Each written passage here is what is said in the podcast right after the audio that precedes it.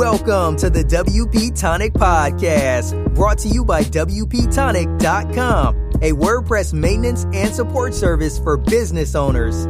We talk to the leaders in WordPress, business, and online marketing communities, bringing you insights on how to grow your business and achieve success Welcome back, folks, to the WP Tonic Show. This is episode 373, and they're flying. We've got a great guest. I say that every week, but we have. We've been having a bit of a chat before we've gone live, folks, and I think it's going to be, and it's Liston Witherill. And he basically is a bit of a sales guru. Yes, folks.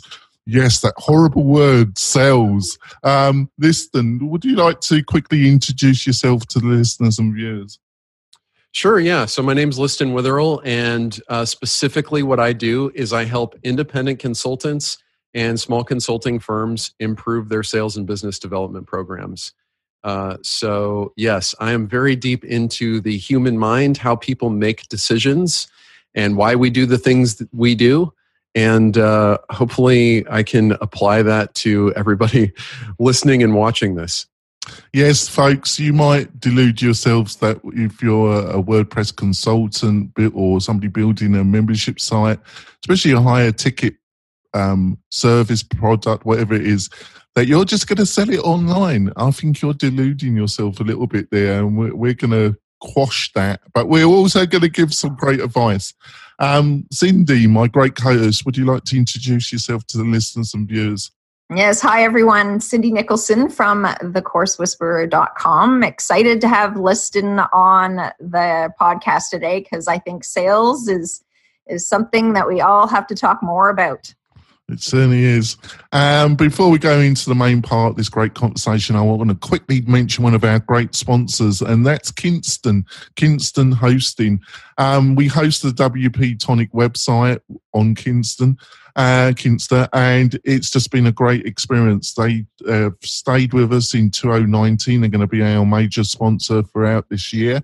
They were last year as well. And what do you get? Why should you care? Well, for your clients, for yourself, if you've got a membership site, e-commerce, and you're looking for really quality WordPress hosting with great support, you found your you found your perfect host, Kinsta. They use Google Cloud as their framework, but what you get is a superb interface, um, staging site, uh, one click backup, but you also get 24 7 superb support from people that really know about WordPress and hosting. Um, they've got a ticketing system. You normally get answer almost in minutes, and it's the right answer from somebody that's knowledgeable. So if that's interesting for you, your clients, go to kinsta.com. Right. So, um, how do we start this conversation? Where do you think people go wrong in general around their views around sales, basically? Yeah, sure. So let's start from kind of the top. So we're talking to people who run membership sites, right? So for those people who are selling higher ticket items, I'd say around the thousand dollar price point or above, um, you're probably going to have to be involved in some sort of sales conversation. Now, you could call that a strategy call. You can call it a consultation.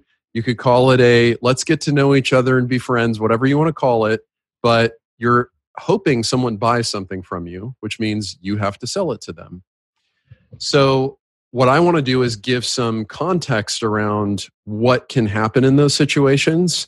Um, where a lot of people trip up, I think is probably a question on some people's minds. And um, also, maybe it's best if we just start off with what is sales? Because this, it's interesting. I've didn't think when I started doing sales training and consulting that I would have to cover that question, but it's so core and fundamental to people's feelings about it. So, Dan Pink wrote this book called To Sell is Human. And he did this word cloud. He went out and asked people, you know, what do you think about when you think about sales? And in the word cloud, there's things like, you know, scummy, used cars, you know, these kinds of things. And if you do an autocomplete search on Google, you'll see the same thing. If you say, why are salesmen so, and then it's like annoying, horrible, right? like these are the kinds of things that we think about sales. And as I think about that, I, I think what the reason for that is a lot of people think of sales as a situation where I'm going to show up and do tricky things to the other person and sort of convince them to do something they don't want to do, right? Like, I don't know about the two of you, but um, there has been a major disruption in telemarketing in the United States. And now my phone rings 10 to 15 times a day with unsolicited calls. And that's kind of the feeling that is evoked when we think about sales, I think, is like someone shows up, I don't want to talk to the salesperson, but they won't go away and they're trying to sell me something I don't want. Okay. Why does that not apply to what you're doing as a membership site? Typically, most people will be getting in touch with you in order to sort of vet out do I trust this person? Is this something that applies to me? That's one of the most common questions is like, will this work for me? That's what most people will want to know. And so in that scenario, you're a guide, right? You're you're not there to necessarily quote sell them anything, meaning convince or manipulate them, or at least I I would never advise you to do that. But what you can do is guide them to a decision that will help them improve their business, right? Or their lives, depending on what your membership is. And so that starting from that place, I think, you know, all of my advice descends from that. I say serve, don't sell. So rather than being so concerned about getting the sale ourselves, what I want you to start thinking about is how can I help this person? How can I serve them on in a one-to-one interaction so that at the end they can make an informed decision about whether or not this membership or whatever it is that you're selling is for them. I think that's so great. Can I give you? I got a quick question before I throw it over to Cindy. This is your show, man. Ask me anything you want. I love you. Uh, um, so um, I've been I approached two companies. Um, one was um, selling um, a course and consultation around using LinkedIn as a sales um, a lead generation system, and um, had a fantastic um, funnel. Absolutely top quality funnel with a, a webinar video and then you could book a, a, to have a consultation to see if you were a good fit for the course. You know, the language was superb. So uh, went on. We had our Zoom. Um, and he gave me the spiel, and um, they had pre-identified me through a form that I, I was a suitable um, candidate for this call, and it was really great. And then it got to the end, the price, and the price was eleven thousand. Mm-hmm. But if I signed up right then, it would be 9,000. And as soon, as he, soon as he said that, he lost all credibility with me. You know, um, I don't think that, I understand you want to get the sell and you got your quota and everything else. But when you do that at the end, you know, you sign up now, you're going to get a 3,000 discount. I think right. you lose all credibility. What do you think? So I have a lot of thoughts on that.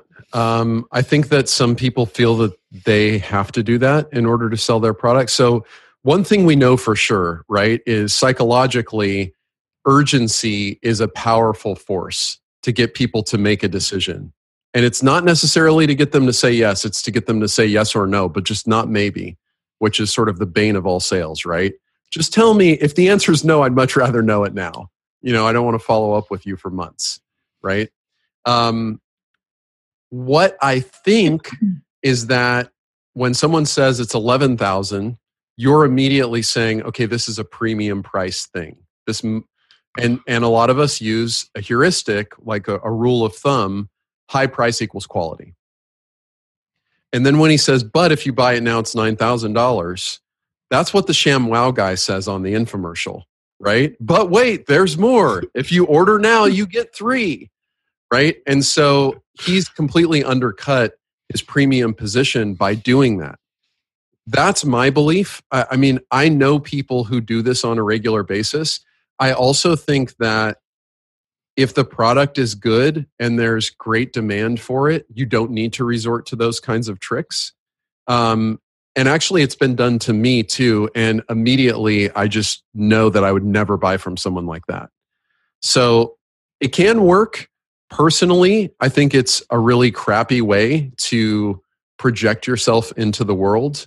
And if you're trying to build a long term brand and not just like, you know, grow as fast as possible and make a million dollars and then who cares what the collateral damage is, if you have the long term in mind, I would never, ever, ever recommend that you do that. And personally, that on top of all of that, I wouldn't be able to sleep at night if that was the way I was selling. So those are my thoughts. I think offering a payment, you know, if if it is difficult, offering uh, a discount, you know, you know, offering a payment, but you at a slightly higher, but a payment scheme that spreads right. it over, or you know, or have a scheme for people, you know, that are good, cat, you know, whatever how you word it. I, I think there's better ways of approach that. I agree with you, Cindy. You got a question?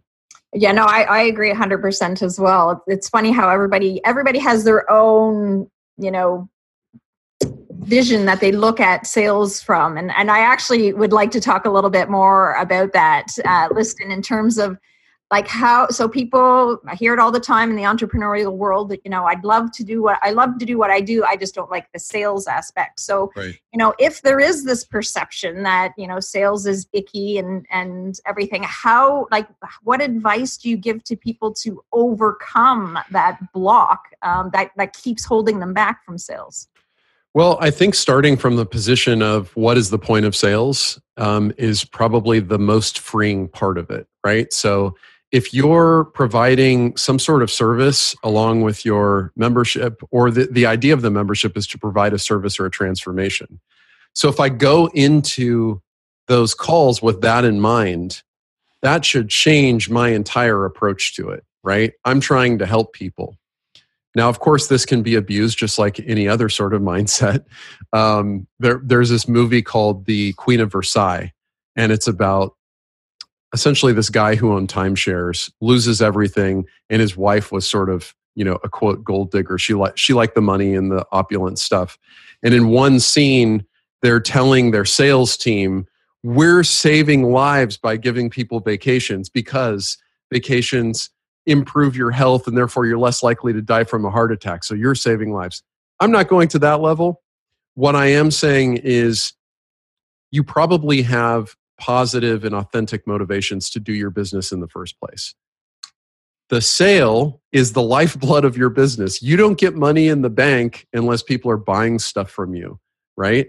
And if people are buying stuff from you, you have more chances to actually help them. And so that's where I would approach it.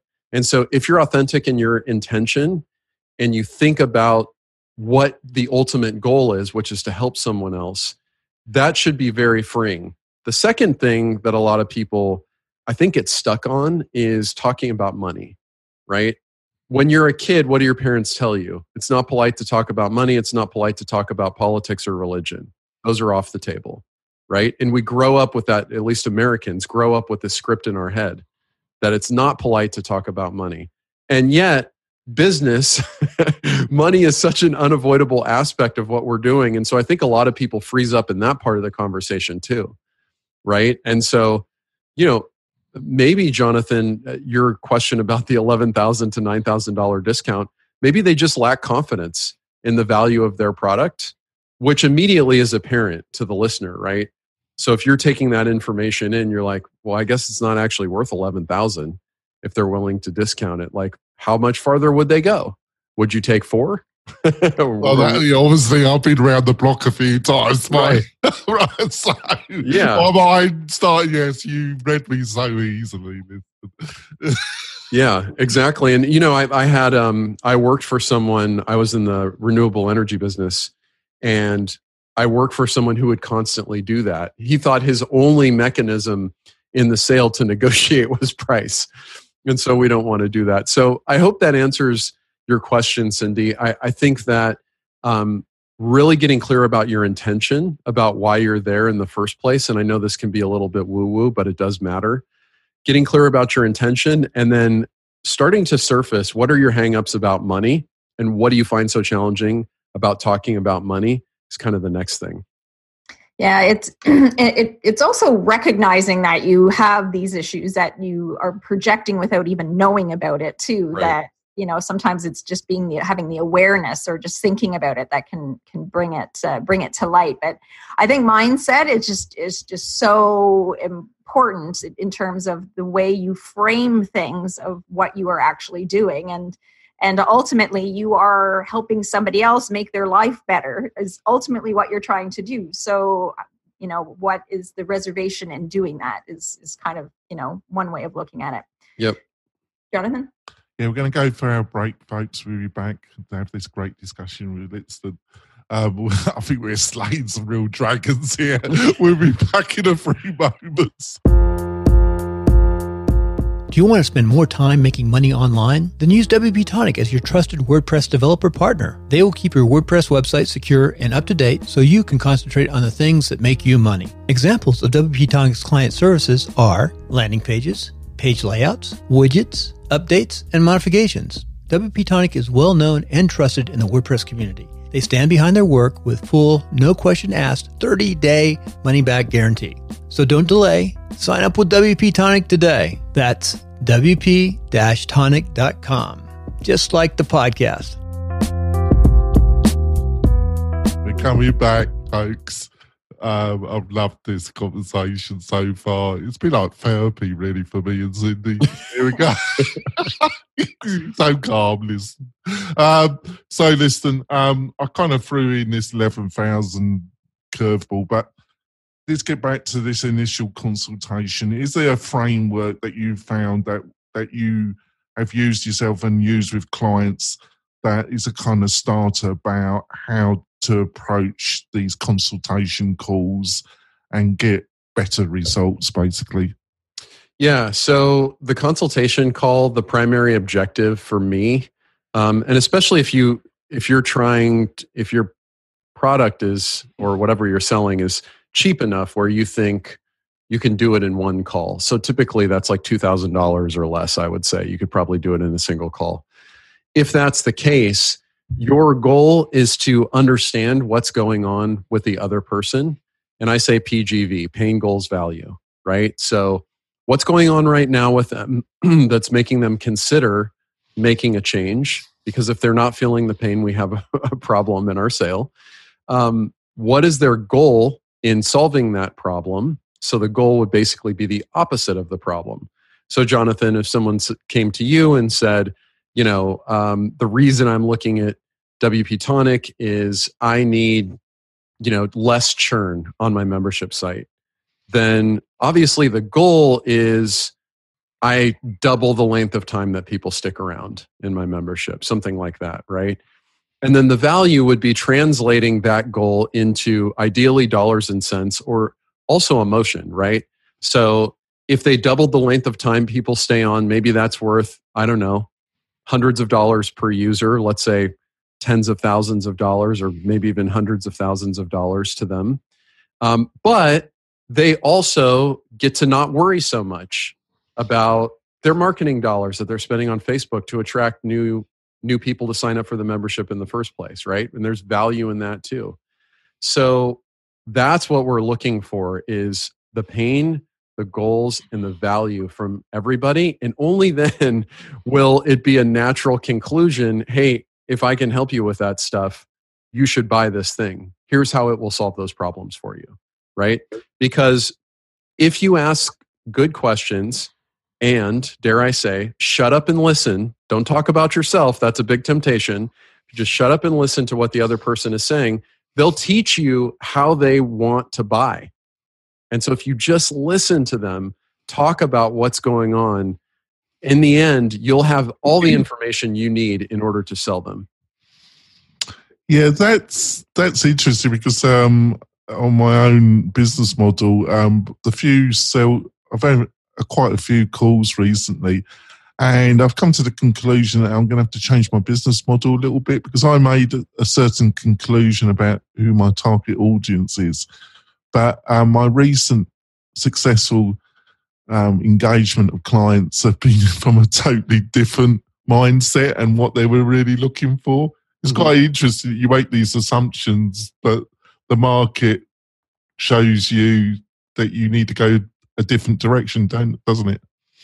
Totally right. And, you know, because you were showing up to those calls and listening, you were able to come to that conclusion. So, uh, you know, I'm a big advocate that there's a fair amount of market research that can happen on these calls as well, right? People will tell you, oh, no, I don't actually want that. And you could say, why? Well, what would you want instead? What would be a better fit? And they'll tell you what to make, right? So, if you have enough of those calls, you start to really understand.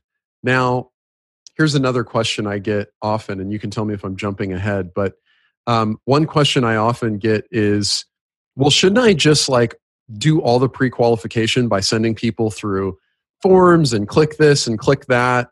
Um, and what I would say is, the more expensive your thing is, the more willing I would be to get on these calls, right? Especially at the $5,000 plus price point. Um, and the other thing is, if you don't have so many leads that you can't um, talk to all of them, uh, then I think you should be talking to everybody, right? So let me frame that in the positive. I realize that was a double negative. If if you only have uh, if you have less leads um, than would take up your full time availability for your selling, talk to everybody, right? Only once you have too many leads would I start to pre qualify people. So yeah, just to recap, my advice on these calls really spend, say, the first half or more listening. Pain goals value is what we're trying to figure out. And then if there's a fit, you would make an offer and talk about the investment and prompt the client for a decision. It's great, Cindy. Yeah, so it- it- well uh, number one i think like it's so important the whole questioning part of of the sales process is just listening to understand what it is that they're looking for and how what you offer fits those needs so it, because i've been on a number of sales calls where i've listened and it's always been them talking at me not listening to what my needs are and Right. just sometimes just simple simple questions can can send it in a certain direction if they just take the time to stop. So I think that is such a huge element with the sales process is you uh, need to ask many more questions than you probably are. Mhm. Um, but I want to kind of now go to the the the the last part of the sales call where, where you just said something about prompting for a decision. How do you have some advice around, you know, this is kind of where people kind of clam up. So, do you have some advice around how to transition Right. to this, or or questions you ask, or or what do you uh, what advice do you have around prompting for a decision? Yeah, so typically I think what most people do is go, okay, well, let me know what you think, right? And then that's it. And you're like, okay, what happens next? I don't know. So, one tool you can use up front at the very beginning of the call is to set an agenda. You can say, hey, what I'd like to do is cover what's going on with you now, what some of your goals are. I can walk you through how my solution works. And then by the end of the call, um, I'd like you to make a decision yes or no. Do you agree? And if they say yes, now there's a psychological thing called consistency. They want to be consistent with what they already agreed to. So it's kind of like a little contract. Then at the end of the call, um, what I would say is after I make my presentation, and you can kind of get a sense like, do they have a lot of objections? Are they resistant? Are they very open? Are they excited? Right? Excitement, obviously, being the, the most powerful emotion for us as the seller and for the buyer. Um, but I would always close that by saying, um, So, what do you think? Right? Something like that, where it's very open ended, but they know essentially I'm referring back to this part where I said we were going to make a decision. And in that moment, they may say, they may surface some more objections. Well, I don't know about the timing, or I have to talk to my spouse. That's a common one, especially for B2C sales, right? So consumer oriented things where they're not paying out of a business account. Um, and so you can address those right then which that would be the proper thing to do is is rather than saying like okay well go think about it you actually now have a discussion about it and what a lot of people are going to say is i need more time right i need some time now if you're selling really expensive things um, again people are going to have to go talk to other people within their business right so it's not you can't really force them to make a decision on the spot because if you do, it's going to be no, right? They're going to be like, "Whoa, buddy, calm down, right? Back off." Um, so I would always close that by just saying, "Okay, when do you think you would have that decision, or when can you go have that conversation?" And usually, people will be like, "Tuesday." Okay, great. If I don't hear from you first, you'll hear from me, right? So, but if you can close in those first calls, yeah, what I would say is what do you think and the, and then if they say you know it's great except for this address the objection and then ask them again right? Now we're we're going sort of back to the decision. We want a decision. We don't want to live in maybe because maybe is purgatory. And it's not good for the other person either. The truth is on lower cost items they're like adding another week probably isn't going to do anything for them unless there's a legitimate reason right? Cash flow is low right now um, you know whatever it is but if they're just like i need some time to think it over um, you know you uh, i would say well you know what is that going to do for you?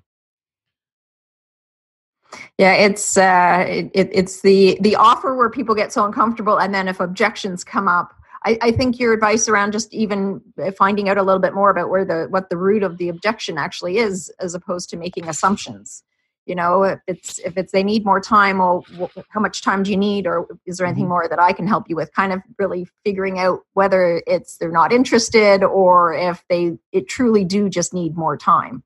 I think jonathan wants to chime in uh, I understand where you're coming from. I don't know if listeners can agree with you, but finding out what the real objection is is art in itself, isn't it? It is, it uh, is but it's everything, right? Because it is, but it, yeah, um, a lot of people don't.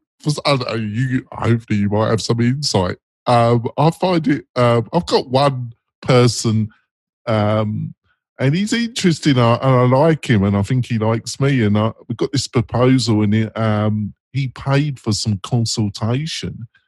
And um, he's got this con- we gave him the proposal and the contract and it's just hanging out there. And um, he um, my proposal system tells me when people open it yeah, sure. And he's opened it multiple times, and I've said, you know, I've left it for a week, and then I've given him a quick text message, and he says I'm busy, but then he reopens it, and this has continued for over three weeks. He keeps yeah. opening it, and but nothing happens. Right. So in those cases, so it sounds like you had a situation where it may have merited another call. So that that's probably the best thing to do, right? Yeah. So if he's not sure and you're going to send the proposal, which I'd always recommend um, presenting live, you can walk through it and then you can see their reaction. If they're like, I don't know, then you want to handle that. Um, but, you know, you, if I were you, th- this is a common situation. What happens when I get ghosted, right? People are just sort of blowing me off. And so, one thing you can do is just ask him like you know would you like to jump on a call next week or the week after? and sort of force you know, you know the intention of that call would be to really get a yes or a no yeah. right? Um so yeah that's a tough one. Now i i am wondering you said getting to the true objection is an art in itself. Was there an objection that you heard that you thought wasn't the true objection but you weren't able to get the real one I don't know. In this particular case, I don't know what it, what the real objection. Um, what well, in a way, he gave like people give contradictory messages, don't they? We're all yeah. we're all kind of contradictory animals, aren't we? Because um, he he um, he said price. You know, he was looking for value, but he wanted a quality partner. But then, and then he sent, um, a, and then I we had an initial discussion, and then he sent a very detailed specification document to me, and a lot of that was in there was outside the boundaries of our initial discussion. So I sent him, I sent him a um, a very huge proposition um, to him. Um, so probably that was the problem. We at that stage we needed to have another yeah. discussion. I tried to have that, but he said he was extremely busy with um, some personal and business matters. Okay, so yeah, All right. So let, let's take the situation, right? So obviously that's a blow off, right? So when you got that detailed message where you're like, I'm translating for you, you didn't say this, but you're like, what the hell is this? We didn't discuss this, right? Then I would say, hey, I have some questions about what you emailed. Thanks so much for putting so much thought into it. Um, when can we talk? Yeah. Right. And really get on the phone. And if he's telling you things like, I'm too busy to have a call, usually I would return that and just say, hey, no worries. When do you think you'll be less busy? And if he blows you off again, I would say, no worries. Let's just talk when this is a priority again. Yeah. Yeah. I think you're totally spot on there. Yeah. Right. I think we're going to finish the podcast part of the show. I've just loved this, folks, and I hope that you have as well, Cindy. Uh, um, um, listeners um, agreed to stay on, which you'll be able to see on the WP Tonic website and on the WP Tonic YouTube channel, the whole interview with this bonus content.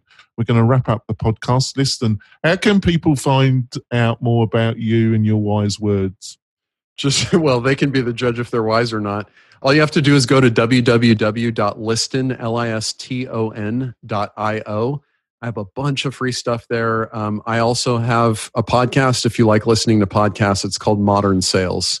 Um, and I publish every week there. That's great. Cindy, how can people find out more about you and what you're up to? Yeah, if you're looking to develop a course, uh, you can find out more about how to, excuse me, put that together with at my website at thecoursewhisperer.com.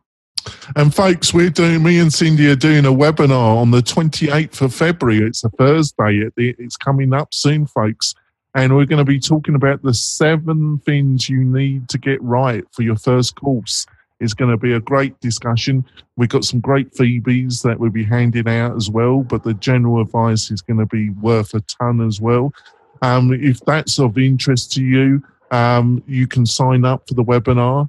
Um, and you just go to the WP Tonic website, WP Tonic backstroke webinar, and you'll be able to register. And then you'll be sent some emails telling you when that we're coming up. It's on the 28th. It's going to be at 9 a.m. Pacific Standard Time. There's links on the all over the website to it as well. Um, hopefully, we see you at that webinar. It's going to be a fun um, live engagement. And you got any questions, you'll be able to ask me and Cindy. What more could you ask for? We'll be back next week with another great guest, and we'll be hopefully making you build that first course, or when you, if you've got some courses, make it more successful for you and your family. We'll see you next week, folks. Bye. Thanks for listening to WP Tonic, the podcast that gives you a spoonful of WordPress medicine twice a week.